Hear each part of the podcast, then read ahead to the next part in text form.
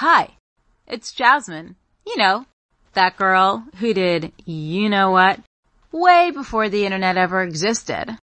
Join me and my special guest every week as we talk about anything and everything because nothing is too taboo. So punch your ticket and get on board the Krazy Train with me, Jasmine St. Clair. All aboard!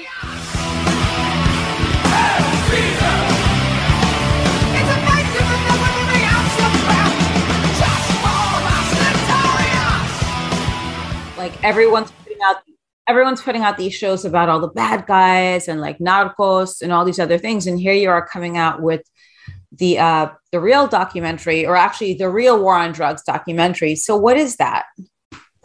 Uh well what mo- what most people didn't know and that I wanted to get across is it didn't start with Nixon okay? That's what everybody thinks it started with Nixon. It started in the 20s really in 1915 and the first drug jet setting drug traffickers were Jewish and Italian guys. And it kind of evolved, you know, who was on top. And, you know, currently it's like the Latin American, whereas the mafia isn't, but it was really a bunch of Jewish and Italian guys that started this. So our documentary takes you through who financed it, who was part of it, guys most people don't know started off this way. Capone, Luciano, these guys were all involved. So it's where did this whole cartel and war against it come from? It came from like 1930 is when we the government was like, okay, we got to fight this. And they put a drug czar in office and but it was really it was all about ethnic and racial shit. Like they hated the Jews and the Italians and the Mexicans. And so they're like, let's let's put them all in jail for dope. That's what it was. It wasn't about anything except money. And we hate all these people that aren't waspy. Well, what was the drug back then? Was it cocaine? Was it um opium? Because that's Lesser, one thing. Uh, opium. Opium. The uh the opiates, uh, particularly morphine and then heroin. And yes, smoking opium. Those were the big things. Cocaine to a lesser degree, uh, because cocaine is is really hard to get it. It literally that plant only grows in a couple places, whereas opium they could grow it more places. And marijuana, that wasn't even a big money maker. It was kind of lesser. It was opium and and that was you you know opium was a magic drug like civil war era. Um the victims of war that was the miracle drug. Okay to heal you know to do surgery to heal. You didn't have anything before that. The problem is it's easy to get addicted to and we you know nobody knew what to do about that. So the government slaps metaphorical handcuffs on the problem and what did that do? It opened the floodgates for an illicit market. Because once you're hooked, you're going to get it, whether the government says the doctor can give it to you or not. Which, you know, currently, this whole opioid crisis, mm. yeah, it's a crisis, but we're attacking it like DEA agents going after doctors and nurses and pharmacy. Okay, that's fine, except when you want to take that you know, blue or white collar guy, woman, their Oxycontin away, eventually they're going to end up on the street getting a $5 bag. Like you're not fixing it, you're going after it, it's, yeah. Uh, and that's not even an opinion. I, I, I can't believe this isn't talked about. We're still fighting this war on drugs, which, by the way, I'll just say it has a lot to do with money. Why are we still doing this because the government makes money, the cartels make money. You know, the only person who's screwed is the the person hooked on the substance. So it's really sad. And I didn't, I had no idea that this started back in the 1920s. I thought it was Nixon. I was watching that Playboy documentary. Have you seen it? It's about Hugh Hefner's yes. life. Yeah. And it shows, you know, it seemed like when Nixon got in, everything was so different. Then they started having these programs, sort of like straight. Remember, like Scared Straight, the Seed, yes. all of those. What are your thoughts on those programs? Do you think they actually worked at any point? Do you think it's helped anyone? Yeah, that's a really good question. um, I, I, think uh, to an extent, I, I don't. Um, I can be really black and white about certain things, but with that, I think sure, probably it had good intentions to some extent. Um, and it probably did help some. And I'm only, I can only speak for me as a kid. Uh, full disclosure, my dad was a narcotics cop. So I grew up with this idea that drugs were bad. And, you know, I'd see that until I got a little older and ran in some crowds that were different. And I realized, well, there's three sides to every story. And I, I don't want to go down this rabbit hole, but to your answer, I think there is and was a problem. I just don't think we as a society in the United States have ever addressed it properly because it's easier to demonize junkies and demonize drug lords than to really look at why in human nature are we addicted. I don't care if it's gambling, um, uh, porn, drugs, whatever it is that someone is allegedly addicted to. And by the way, I'm I'm even a little unsure of the word addiction. It's thrown on everything. Or okay, we're all addicted. We're addicted to TikTok. We're addicted to this. We're addicted to that. I don't know. I, I just think if there is a problem and legit, you know, some people's lives are destroyed by narcotics. At the same time, putting handcuffs on it didn't work in the 1920s and 30s. Why the hell is that going to work today? And I look, I understand some law enforcement will can argue this. Um, but I'll argue, and again, is the son of a cop. I, I have my own opinions based on watching it all, three sides to every story. You know me, and you know that's how I think. I like to look at all the sides. Yeah, but you're also an extremely talented writer and historian on almost everything that's, uh, I would say, interesting, uh, like the Mob Museum, um, drug cartels, which brings me to another question. So I know that a lot of people push rehabs that's like a multi-million dollar business. Right. And what really seems to work for free is AA or like NA. You know, I don't know if it would have changed things back then, but being that you are the son of a narcotics cop, and I didn't know this by the way, do you yeah. think that's maybe why you got seduced into writing these books about Luciano and now you're doing one on another guy, El Mano Negro, which I can't wait to see by the way. Yeah, that like all the bad yeah, guys. hopefully soon. Um, as as for that, yeah. Uh, when I get asked, you know, what got me into this, uh, it was a what I can only call a slow burn of different influences. Um, my father being a cop, for sure. The fact that I sucked at pretty much everything I ever tried as a kid except writing. So I knew I, I could do that. That was like my one talent. But I didn't really think about it because dad didn't come home and talk about the job. It was fun as kids because he would give my sister and I like um, fingerprint cards and blank ones and and black ink and the neighborhood kids I was kids playing cops and robbers. We literally would like fingerprint each other and who would it, it was kind of fun. But but we didn't talk to dad a lot about work I saw things growing up in a house, and I even met like it. I guess an informant once. I'm thinking back, like, oh my god, there was some crazy stuff. But Dad didn't bring it home, and I think Dad had his own opinions. If he was still alive, I'd love to, you know, really ask him um, about this. But that plus, as I got older, running around in other crowds, as I said, you kind of and you know, I was a late bloomer, but when I hit 18, 19, I that's when like some most adolescents it's 15 16 the rebellion i started at like 18 19 20 and then it made me think there's other sides to stories jump ahead. Uh, in college, I started reading all these biographies uh, on culture, economics, governments, crime, and it made me interested, I guess. Jump ahead years later, I realized one some of my favorite books were incomplete or incorrect.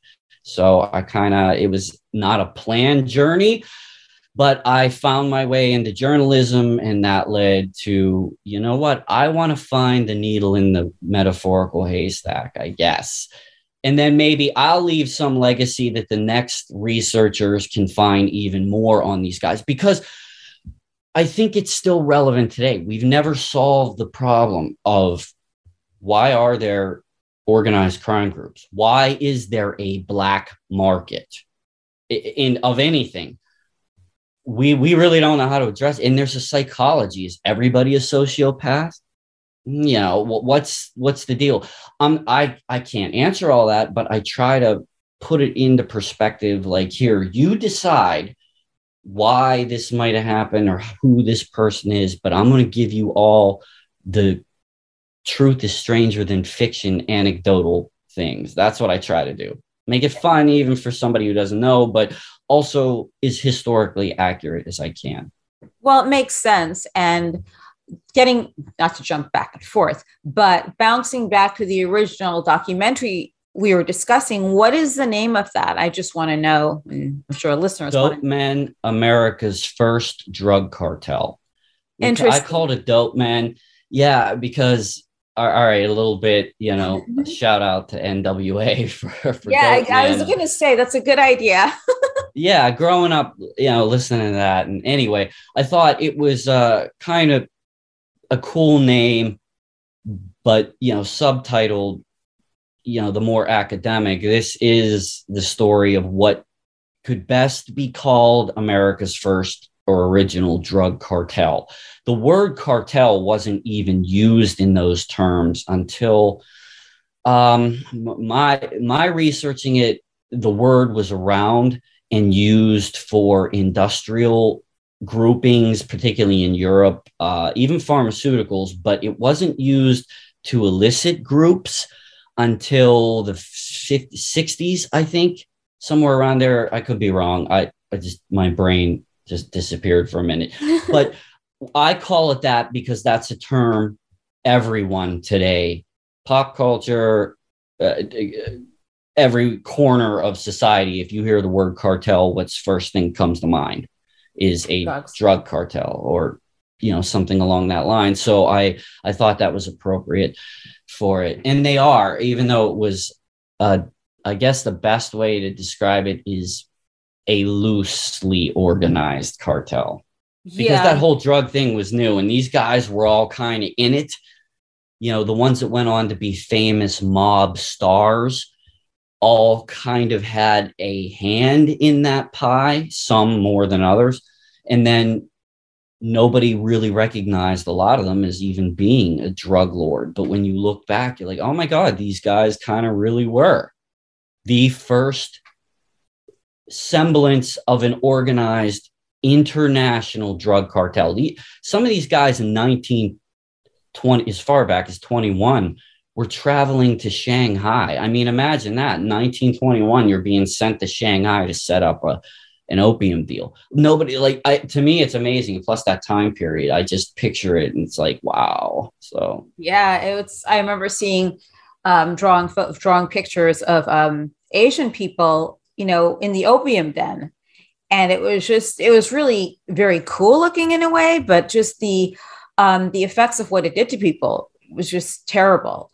Well, and, and that was to th- yeah. that interesting you bring that up because that was to show in a kind of an unstated way, but some of the first attacks on drugs here were because you know the white Anglo-Saxons, and I'm not just picking, but mm-hmm. they looked at these um, particularly Chinese coming over to do the work that nobody else wanted to do, and they would have these opium dens, which white people were going to, the Italians were going to, the Jews, everybody was going to these, but it was suddenly singularly attacked like, oh, this opium, it's evil and it comes from, you know, the Far East. So the blame game begins. That's why I, I showed it. It's like, yeah, there's a couple, you know, white dudes in there lighting up and the Asians giving it to, you know, it, it's just that's what we try to show in the comic book series, in the documentary. It's like a lot of this. Look, I, I'm not trying to, again, blanket statement and tell people how to think. We're showing, look, it's not what you thought. It evolved into what it is today. And I don't think we ever addressed it properly yet. And I don't have all the answers. I just don't think we did it right. I feel as though in this era, this era of cancel culture, it's a great mm-hmm. thing to put out there and maybe teach people how to think and look at things from all sides instead of just one or what else, whatever the media feeds you, or this person or that person that doesn't really research it, which is one of the reasons I admire your work. Um, which brings me to the Luciano book. How did that come about? And what exactly? I, I think it's interesting you wrote about him, but there's so many other books out there about these people. A, what makes yours different besides the fact that you wrote it and it's awesome? And B, you know, what made you decide to do that one? Uh the Luciano book he that one yeah that, that one struck home and and I don't know why not to sound like it's some ethereal force but I was really drawn to it. And just a brief backstory I remember a buddy of mine and I, I don't know, we were probably 20, 21, and we went to this. It was a charity book fair where they were selling used books for some charity. We happened to stop in and we're browsing through, and there was this big hardcover first edition of the Last Testament of Lucky Luciano, which was originally published in uh, 75, I believe. Allegedly, you know, his words told by these two authors. Great book to read. And I still have it. And I was like excited. I think it cost me 50 cents for this book. But years later, after I went back to college and went for journalism and suddenly I'm finding out from historians and other uh, you know academics that that book was even then contested for its authenticity. And i st- uh, like oh okay so this isn't exactly really his words or this isn't true. Long story short that was the first thing. I'm like okay well uh, this guy fascinates me. He's not two dimensional like most of us aren't. I want to know. So as the you know time and years go by, I I found a few things, tidbits that I thought were interesting about the guy. And a publisher asked me if I wanted to write like a short little kind of gangland legend sort of story. And I said, well, I want to do Luciano. Anecdotal, chronological stories of stuff, yeah, people know but here's the stuff you don't know. And why does it matter? Because I think he was really an important figure, but I also wanted to dispel some of the myths, you know, that were said about all of them. You know, as soon as you're famous or infamous, there's stories and legend and folklore. I wanted to try to get to the heart of it. And that book, yeah, was special to me. Yeah, it is and that's why I ended up doing a comic book series too. It's like, oh, after I finished that book, I found out there was more stuff I didn't know. So, you know, again, back to what I said earlier, you know, maybe someday when I'm long gone, someone will from that find even more. But the point is, it's not just cool stories about history or weird mob stuff. It's got a relevance to contemporary times. It does. I, I really believe that. No, it does absolutely, and I like the line of clothing that you um you made out of that, like the bikini. That's my favorite item, by the way. Yeah, yeah, I know. I'm I try to think out of the box, and you know, all right, uh, we kind of joke some of my colleagues and I that we're like the new generation of of historians and crime authors. We're whatever, and we do. I don't know in the digital era, Instagram. We do more I guess, shock and awe kind of stuff. At least I do. Uh, you know, sometimes I thought the comic book was great to use the artwork on, you know, clothes. So market yeah. it where you can. The hustle, you know, hustle and grind. The struggle is real. Exactly, but it looks really cool. And one thing I've noticed about you when I first spoke with you is there's so many writers out there. I would say, excluding yourself or Robert Rand, who wrote the Menendez brothers book, um, you don't really act anything like the guys that you write about, if that makes sense.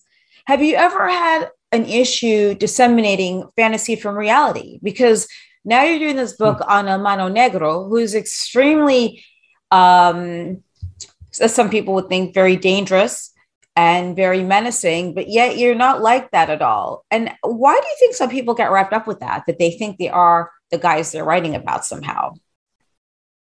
Uh, I do believe, and this again, just speaking for myself, but you can get caught up. And I think it's any career or any, I don't know, dare I say, obsession. Mm-hmm.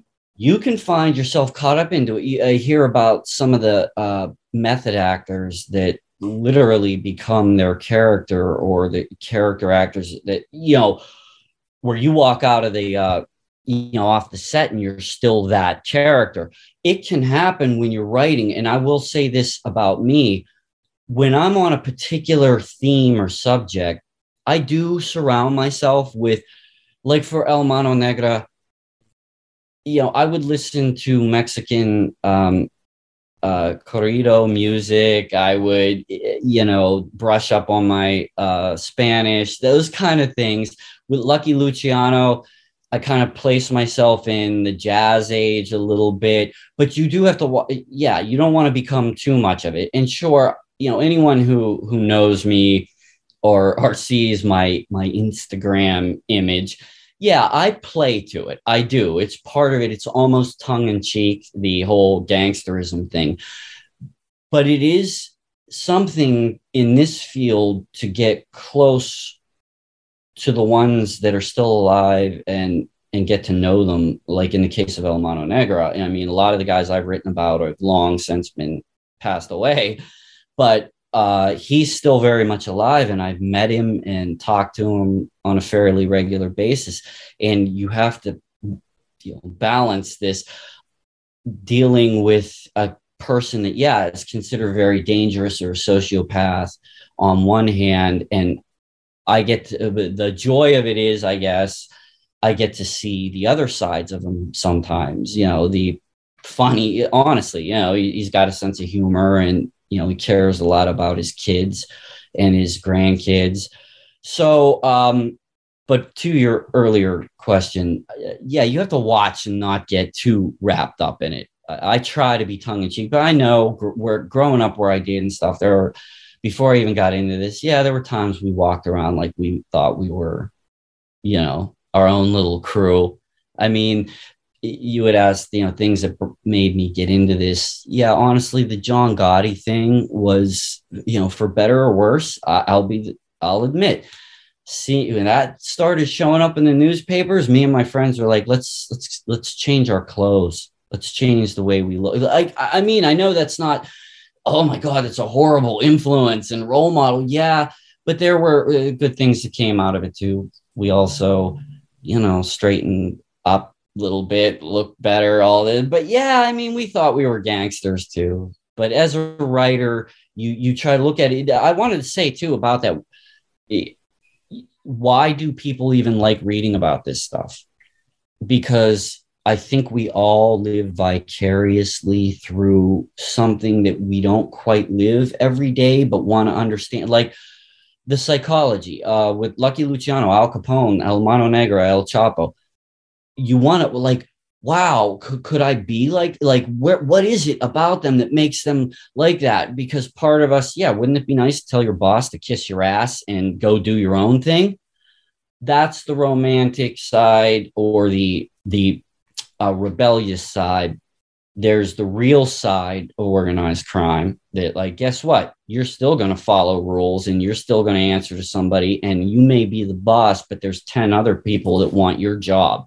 So it's it's not that unlike regular life uh but i do but i do think it's fun like the godfather scarface whatever we're watching it to live vicariously through that character that you know and as a writer yeah i admit sometimes i probably do a little bit through it i'm not gonna lie i do it's fun i don't want to glorify but at the same time i i build um opinions like there are certain gangsters that i personally when I'm re- reading or writing about them, I'm like, that guy. And then you get somebody like Lucky Luciano, and I get a big smile on my face. I mean, I don't know. People can judge that as they want. Like, oh, what do you think? He's the greatest. Well, yes. I'm glad that, you know, I'm, I'm glad you guys like sort of dress like this, guys, and change the way you dress to look like gentlemen. I mean, these days, these that generation today, that youth, they could definitely take a lesson or two on style and dressing from that era because they were slick, they were suave. I- would want to be one of Lucky Luciano's ladies if I was alive back then. I mean, he was um I mean I'm not trying to romanticize him, but he was right. very stealth, he was handsome. There was nothing um unlikable about him on the surface. If you know well, I actually that's a lot of the reason I personally believe besides his business acumen and survival mode at that era and who they were he had and this is a lot according to people who knew him or or were around him like that guy had what not everyone has exuding this for lack of a better term a charm or a magnetism that made him um you know he was one of those people that you're drawn to and you kind of listen to i think that's why I don't know. He a lot of the reason he had what he had, like all that ensemble cast that was on board with him, they not only thought similarly. Lucky had that thing that not everybody has. You know, you have to have that charm, but also a level headedness that you allow your ensemble to also speak their advice in mind. That that is why I think he was what he was. I, I do. Yeah, I, I, agree wholeheartedly on that. And did you ever get scared that maybe someone you're writing about may get upset with you and send someone after you, possibly? That that can happen. Uh, apparently, a knock on wood, it's not happened to me. I was I feel very blessed. Um, when I was writing the Murder Inc. book, the uh, Diary of a Motor City Hitman, Lucky Luciano, people who are alive and or relatives of those figures came a, a, lot of times reached out to me which it's humbling and and made me feel very very grateful that they wanted to share their stories or or uh, photographs or tell me things i didn't like i had no idea. That's great. With el mano negra you're talking about something that's actually very current and again alive. So far it's it's been really good because i try to treat this with respect and uh, okay i'm a writer and you're letting me write this story. There's respect there um and even people involved there's a respect for the people on the outside like hey anybody that's still alive you know you do you have to walk a fine line it's like look you tell me you know who should we not name by name and all that kind of stuff? Because I'm not out to look, I'm not an investigative journalist out to get to the bottom of some, you know, fraud or criminal group. I'm here to, in this case with El Mano Negra, is tell his story. I'll corroborate or correct things that historically might be wrong in it, which I do. That's my part of it. But to present his view, and that's not to go in and dig and be like here this you know guy who lives here did this crime I, that's not what it is for this particular project there's a time and a place for that. And that's not even my thing. Like i'm not criticizing it because that's pretty amazing investigative. It's not my thing. I'm a historian. It just so happens that this history is way more recent. So if that makes sense. I'm probably all over the place. And no, it does um, because uh, with I think that's more interesting being a historian and actually getting to the roots and truth of something, uh, because that sets up the um, the stage for investigative journalism to go on. yeah, if they right, if if a if a journalist then wants to dig further in, okay, that's you know their thing. Mine is look, here's this guy's story I'm going to dig in and find the backstory and the anecdotal stuff that make it more sense. Like, okay, now I understand why. you know, just for an example, okay, this guy uh, was born in the Central Valley of California, but very strong Sinaloan blood flows through his veins. So, for someone who doesn't know a lot about the you know the cartels and, and situations or even Mexican culture. I'm trying to add in, okay, here's what he means when he says I met El Chapo and why it was a big deal. Because I, I'm assuming not everyone knows who El Chapo is. They probably heard his name, but my job is not to try to take down the Sinaloa cartel. My job is to explain this is how it fit into this guy's story or how he fit into that broader story. That's what I try to do. So, you know, it, it's not even like a decision I had to make. I just started thinking about since you asked that. I'm like, yeah, there are people whose job is to go in and like that forensically dismantle. Mine in this case is not that. Yeah, it's, it's just a whole interesting thing because I know that a lot of people have used your services as a historian because you know your stuff. I feel like that is not. Yeah, I know how to dig into stuff. Like, yeah, that it's it's different when you you know there's there's that gray area between okay, most of what I'm digging into is stuff from a hundred or fifty years ago. An investigative journalist, they'll be digging into that or whatever for something current, but it's mostly you know, I know this is a broad stroke, but you know what I mean.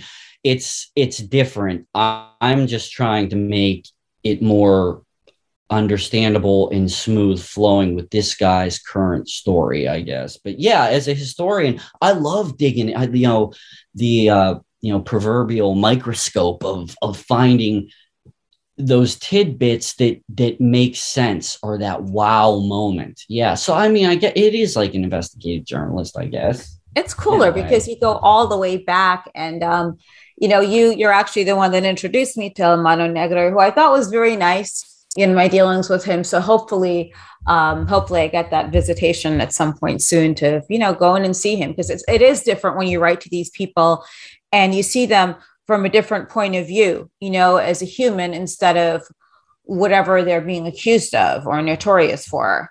Yes. Um, yeah.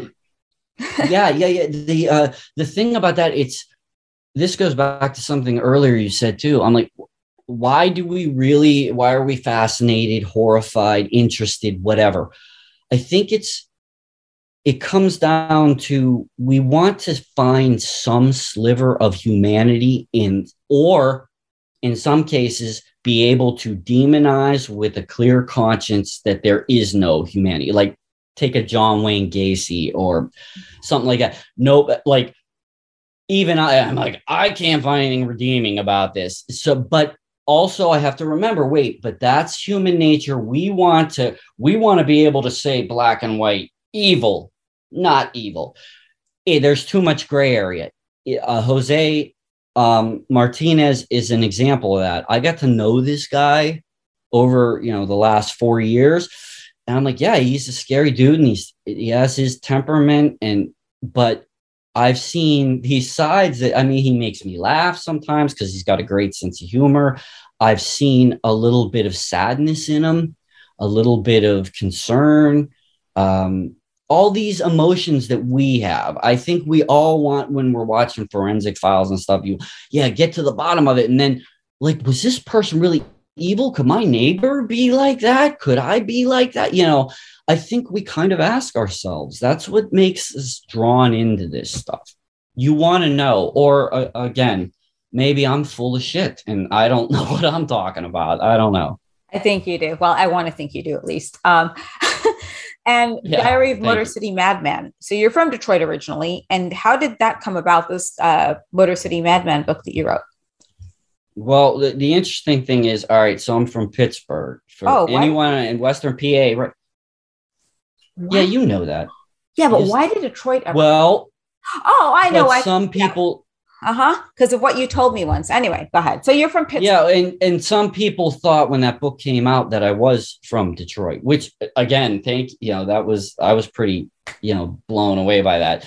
Um, yeah, that was my very first book book, and it was because I, I stumbled across this character that I had never heard of in the crime world, and outside of Detroit, unfortunately, a lot of people haven't. And I thought he was fascinating and needed to be talked about. And it ended up there was a book worth of a lot going on in the 70s in Detroit. And this guy just happened to figure into a lot of it, uh, directly and indirectly. But anyway, yeah, so that uh, is is pretty cool because um, all right, shameless plug, but I'm excited. So last night, a buddy of mine texted me and he says, "Guess what? I just saw a commercial. Uh, the new season of Gangsters America's Most Evil is premiering in April, and as you know, the audience might not. I filmed last year in LA for this season in an episode that will. Fo- I, I think I can say it now because it's been announced, but the subject of my first book, Diary of a Motor City Hitman, is an entire episode in this new season of that show. So I was like really thrilled last night. I'm like, yeah, finally I get to see how this came out. And since nothing's not a lot has been done on this guy, Chester Wheeler Campbell, for those that want to know, that was the guy, um, the Motor City Hitman. And um, yeah, yeah, I, it, that was a cool story. I think it was a cool story, and I'm glad a show did something on them. So I'm excited to watch the um, the episode on that. So it's Gangsters in America. Is that what? Gangsters America's Most Evil, and I'm plugging Reelz Network, I guess, but Reelz Network is the one that that airs it. It's you know every episode is a different real life gangster, you know, different eras. I I don't know where in the season mine's going to premiere, but um, I think there's like 12 or 14 episodes per season, they told me. Anyway, yeah, mine will be on Chester Wheeler Campbell. I don't know what they'll actually title the episode, but it should be cool. Um, it, it's a good story. I think it needs told because it, it really is one of those ones that like wow i can't believe nobody ever wrote about it. even when i wrote the book i'm like wow i can't believe nobody wrote about this guy he was like the Jane, the black James Bond of organized crime. I, I'm not kidding. This dude was badass. So, yeah, I mean, I read a whole thing on um, the different gangs in that era. Mm. Um, like the Midwest, like in Chicago, you had like the Viceroys and all these other things you just don't know about until you actually read about it. Which brings me right. to the next thing: is you're now a historian at the Mob Museum, correct? Or what's your whole role at the Mob Museum in Las Vegas? Well, that's interesting. I've I've worked with the Mob Museum since oh, 2015, 2016. Um, that started I my third book, Murder Inc. Um, they after that came out, they had me do a presentation at the Mob Museum in Vegas. For that, a book signing was a week long, great event. I mean, that was like my biggest thing it early in my career. Uh, and ever since, I've uh, I write for their blog. I've been writing for that on and off for you know what three four years, something like that. So yeah, I, I keep in constant touch with them. Um, some of my colleagues and peers, my friends, uh, work with them a lot. Like we all have little parts in it. I, I'm not an employee of theirs. I I'm close with them and uh, help them out and and kind of enjoy you know writing for their blog on history stuff. So yeah, it's cool. It, it's been a long relationship. Yeah, since about 2015, I guess. And I noticed that uh, well, this is one thing I've actually seen firsthand. Is there a lot of groupies out there for these serial killers like uh, Ramirez? Mm Manson. I mean, he actually got married, which gives me hope somehow because if someone like that could find someone, maybe there's a chance out there for someone like that. Uh, I just had to put yeah. that in. It's true. Um, so, what is it that you think attracts women to these guys who've, brut- gone out there and done some pretty brutal things. And I know for Ramirez, a lot of girls came out for that one. Okay, I'm not a psychologist, though. ask any researcher, writer in this field. You kind of have to put that hat on, or whether you want to or not, you you get you experience some weird psychological things, even in yourself. I don't know the answer to that, and I would I would assume someone would probably have to go back to school for 10 years to even get an advanced degree in figuring out what makes a person. And in this case, you're saying the groupies, what makes a groupie period is okay, fame. We, we can definitely know fame in and of itself is that drawing of that magnetism. But what makes somebody go to, I'm going to write letters and literally marry someone who's killed, I don't know, you know, 10 people, whatever. What makes them do that? It's, I think it's the same question we're all trying to ask is really what makes us tick? What makes someone uh, evil? What makes somebody righteous and good? What makes somebody awe, awestruck to the point of love, if you will, whatever that, you know, to someone like that. I don't know. And yeah, the groupie stuff, I've even seen a ton because I have a, a friend colleague who deals specifically in that world of serial killers and the letters he's gotten that from inmates from fans it's insane i know El Mano Negra has told me a few stories about the people that write him I like I, I didn't it's I don't have an answer. I don't think any of us do. What what does? What makes you I don't know, but it I think it goes, well, you know, I mean, the fame thing, you get people who generally are are, you know, kind of in awe and write you letters, and that's you know, cool. And then you get down the list to, you know, past hate mail and then down to I want to marry you mail or you know, okay, or, or worse stalker mail. Now when you're in prison i don't know that you can be a stalker to somebody in prison i guess. I don't know how that works but yeah i don't know. I don't know. Manson yo i think the media makes it work uh, i do and i'm a media but let's be honest the media twist shit too. They hype it. You can't not talk about it but when the media shows charles manson every single day in the, in the late 60s 9 early 70s back then, you know, people have three channels to watch and every one of them showing Manson, you're going to get some individuals who's maybe their wiring's a little off in the world of love and relationships, right? But hey, I, you know, crazy stalkers and every, you know, I, yeah, I, I don't know. I, I'm rambling. It's just, I, I can't figure it out and I'm not even going to say some of the stuff I've seen from this. It's it's crazy, but also can we judge? I don't know. Who do you think? You know, celebrities or people that members of celebrity fan clubs and stuff. I mean, that's like normal, I guess. It's when you take it to that level. And yeah, here we're making it black and white. You're a killer, but I want to write you letters. Does that make that person bad? it may make them weird if they want to marry that person. I don't know. Yeah. I, I, don't know though. Who am I to judge?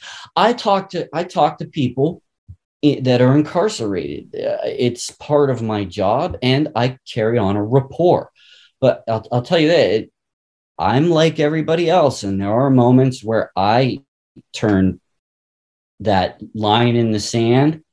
Like I remember if I'll just give you an example, my colleague said there was some individual incarcerated who did some pretty horrible things in his life to, to kids. And you know, this guy wanted to get in touch with me to write something. And and look, I you can point your finger at me and say, okay, well, oh, you want your cake and eat it too, or you're, you know, why is that okay? And this isn't.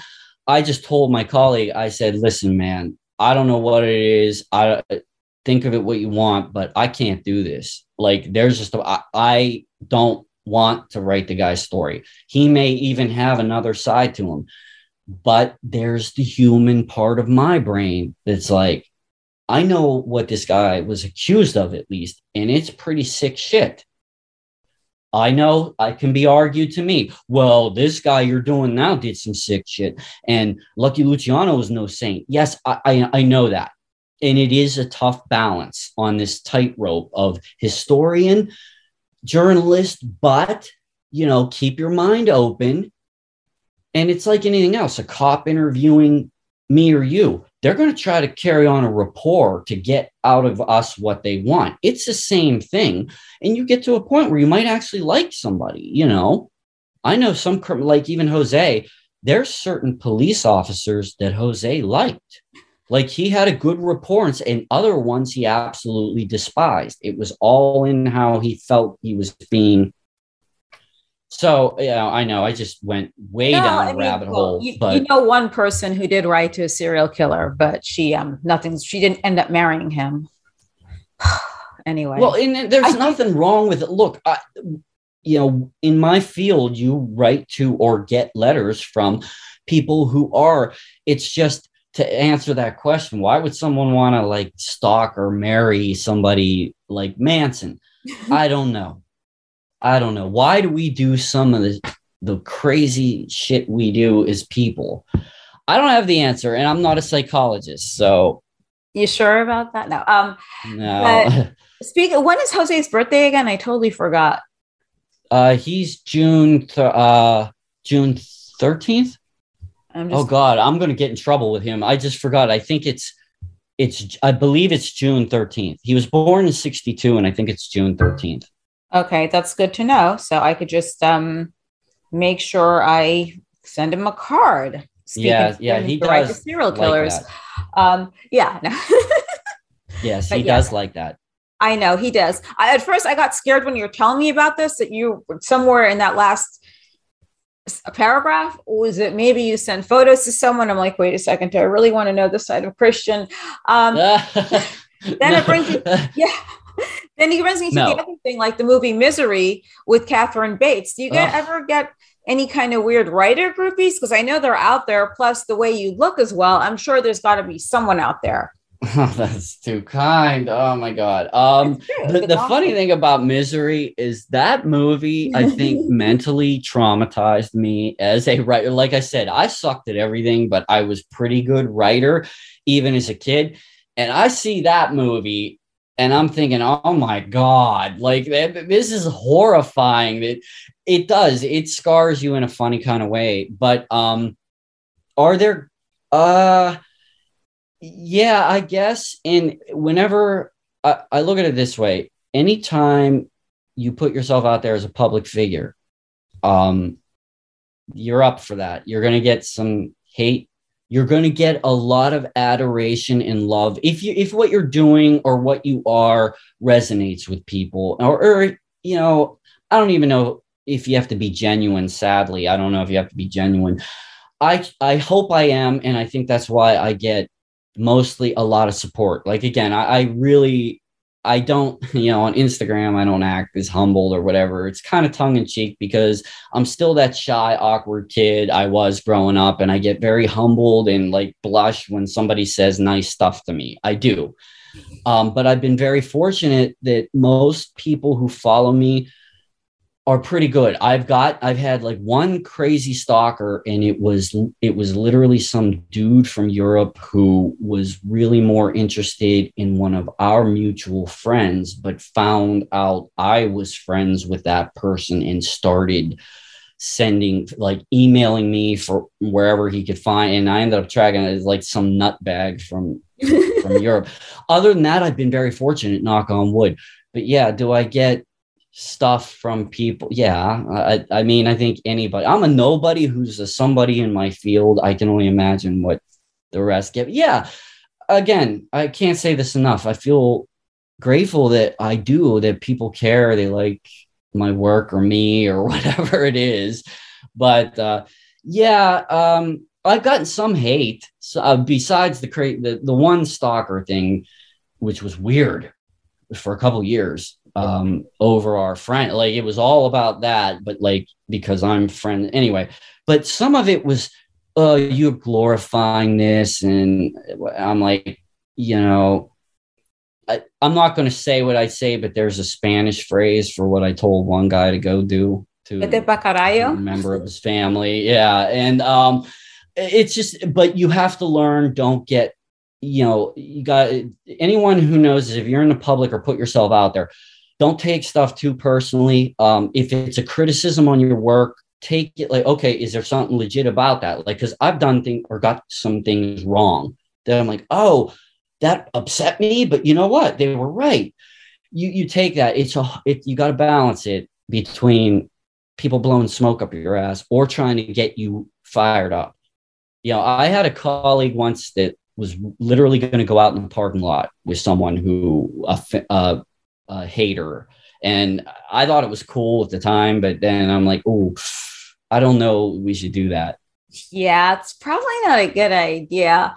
But I think one of the reasons why you uh, come across as more authentic to a lot of your subjects is because it's you doing everything. It's not you and like some research assistant and all this other stuff. And I think that there are too many people out there writing about um, certain figures, such as El Mano Negro, or even past figures like Luciano, that don't really uh, conquer it the way you do. You know, I feel like your approach is super hands on and that's what makes it authentic. So, speaking of El Mano Negro, when can we actually expect a finished product? And what makes you take longer with some books than others? Hmm. Well, that one was that that that one went. It took a it took a long time, but I think it was more organic in certain ways. There was no deadline. I didn't have a book deal yet. It was i'm going to take this project on. And i kind of wrote in the book i didn't even want to write about myself at all. Odd. I know some people be like yo he didn't want to talk about himself. I didn't not in this book. It ended up becoming part of it. Like okay well how do i really explain meeting this like how did this even come about? I ended up dealing with him for a long time before i really was convinced i was going to do the book i guess so it kind of organically developed. Um, and then I didn't want to just give it away. I, I didn't want to, I wanted the best opportunities, the best place for it. And I can't answer your question yet. I can't say anything, but there's stuff happening behind the scenes. Let's just let's just say the book El, um, El Mano Negra's memoir should be something announced about it in the near future. We're fingers crossed, praying for this, but uh, I can't say anything. But yeah, to answer your question, it was more of an organic development that at the very early stages, I didn't even know I was going to do it. I was introduced to him. I'm very grateful now because it's been a, like a three, four year development. And you know, something I learned from my other books, I'll tell anybody who ever wants to do this too when you have deadlines and you want to get it done, it's great and put it away and know you did your best, but also know the minute you hit the send button, you're going to find something new that you wish could have went in it. With this book, it almost was like the universe or whatever is trying to tell me there's a couple more things, rocks that have to be overturned before you give this away.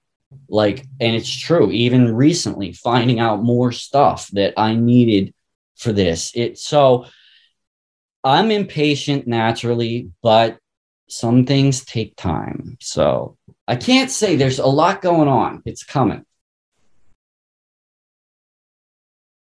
okay just wanted the motorcycle to go first um, so yeah, it'll be interesting to say the least. And what could people expect in the near future from you aside from the book? I know that you have some more comic books coming out, and then you have the special series. Like anything is pluggable right now. Okay, all right. Shameless self plug. All right. So El Mano Negra, there is a book coming. I just can't give any details yet. um, also excited about the graphic novel Lucky. Okay, so I wrote the book about Lucky, and then a few years ago, Seth Ferranti and I eh, started a comic book series. He did and asked me to do Lucky Luciano, which was great because I could fit in some of the stuff I didn't get in the book, and they kind of go hand in hand. So the comic book series is done. Now they're working to put it in a complete graphic novel, which is what everybody wanted in the first place, was like a director's cut. Think of it like a movie where we're going to have photo, real photos, the parts of the script, the artist interview, uh, you know, stuff, uh, my little backstories to certain scenes all together, and it's coming along. I've already looked at all the uncorrected proofs. So maybe summer, fall, this should be out. Lucky, the graphic novel. I am excited. Like this years in the making. Also, yeah, I'm going to be on a couple other TV shows uh, coming out. I can't really, I guess, say the titles yet till we see, but the Gangsters America's Most Evil series that premieres April 5th. I can say that I'm in one of the episodes because we're talking about my first book, Motor City Hitman. Um, what else? Uh, I don't know. That's yeah, that's all I can think of. There's other things. I, oh, um, yeah, I of course always check the Mob Museum blog because uh, I'm one of the regular writers there. Uh, we haven't I haven't updated anything in a while because I've had other stuff, but always yeah check in with that because I always have some cool historical anniversary stories. Um, there's other things I just can't talk about them yet. I just can't say it, so I'll just stop there. Okay, cool. I mean, I, I yeah, actually like Seth Ferranti. Um, if it's the same Seth Ferranti, I'm thinking of he was actually uh, a prisoner at one point and he turned into a journalist. Is that the same Seth? Yeah, that's Seth. Yeah. He's oh, someone yeah. I was trying to get in touch with at one point, and I just have had like no luck whatsoever. Um, so that's maybe something. Oh, I'll, I'll, I'll, talk to him. I talk to him all the time. I'll don't worry about that. oh, don't worry. I, I trust me. I don't worry about you when it comes to getting in contact with certain people. I, I always know I could just go to you, and it'll happen at some point. Um, yes. So yes, thank you for that. And if people would like to perhaps follow you on Twitter and Instagram, let's go ahead and give that tag so people could do that and learn more about you. Okay. If you would like to follow me, I try to keep it across the board on social media. It's at Gangland Legend. That's it. Now I have a website, but I took it down because frankly, I should have did it during the pandemic, but I was working on other projects. It needs an overhaul, but ganglandlegends.com was my website. I'm eventually going to get that back up with all this new stuff. But social media, Twitter, Instagram, whatever, Facebook, Gangland Legend, one word, boom. And I appreciate it. And I do talk to people like you were talking about the fan thing and all that. I try to be personal. I'm still like me, you know, that's the thing. I, I appreciate it when people reach out or ask me a question or, or, you know, whatever. So, yeah, feel I'm not. Uh, I don't. I don't have like uh, an army of um, uh, you know blockers in between. So. Well, one thing about you is you are a psychiatrist. You are a psychologist because I will tell you this personally speaking. Christian Cipollini is also a psychiatrist because anytime I've gotten mixed up with anyone that might have had a questionable past or who definitely did have a questionable past or sketchy, you've always given me the best advice. So I think you should start offering your coaching services. At the beginning of the pandemic, my biggest complaint to you, or my big, my biggest, yeah, the biggest complaint was that Gavin Newsom was releasing criminals or prisoners into the general population of society right here in the streets. And I was hoping they would look like the guys in Shot Caller in the movie. And the first thing he said to me, no, no, no, that's not what they're releasing. So you you technically you right. are a psychiatrist and you, you, do know about the psychology of a lot of um, the prisoners, such as the movie, uh, the uh, the series Mindhunter, which I feel you would have been really great on as well. You know, even consulting if possible. And I'm not sure if you've seen the series yet.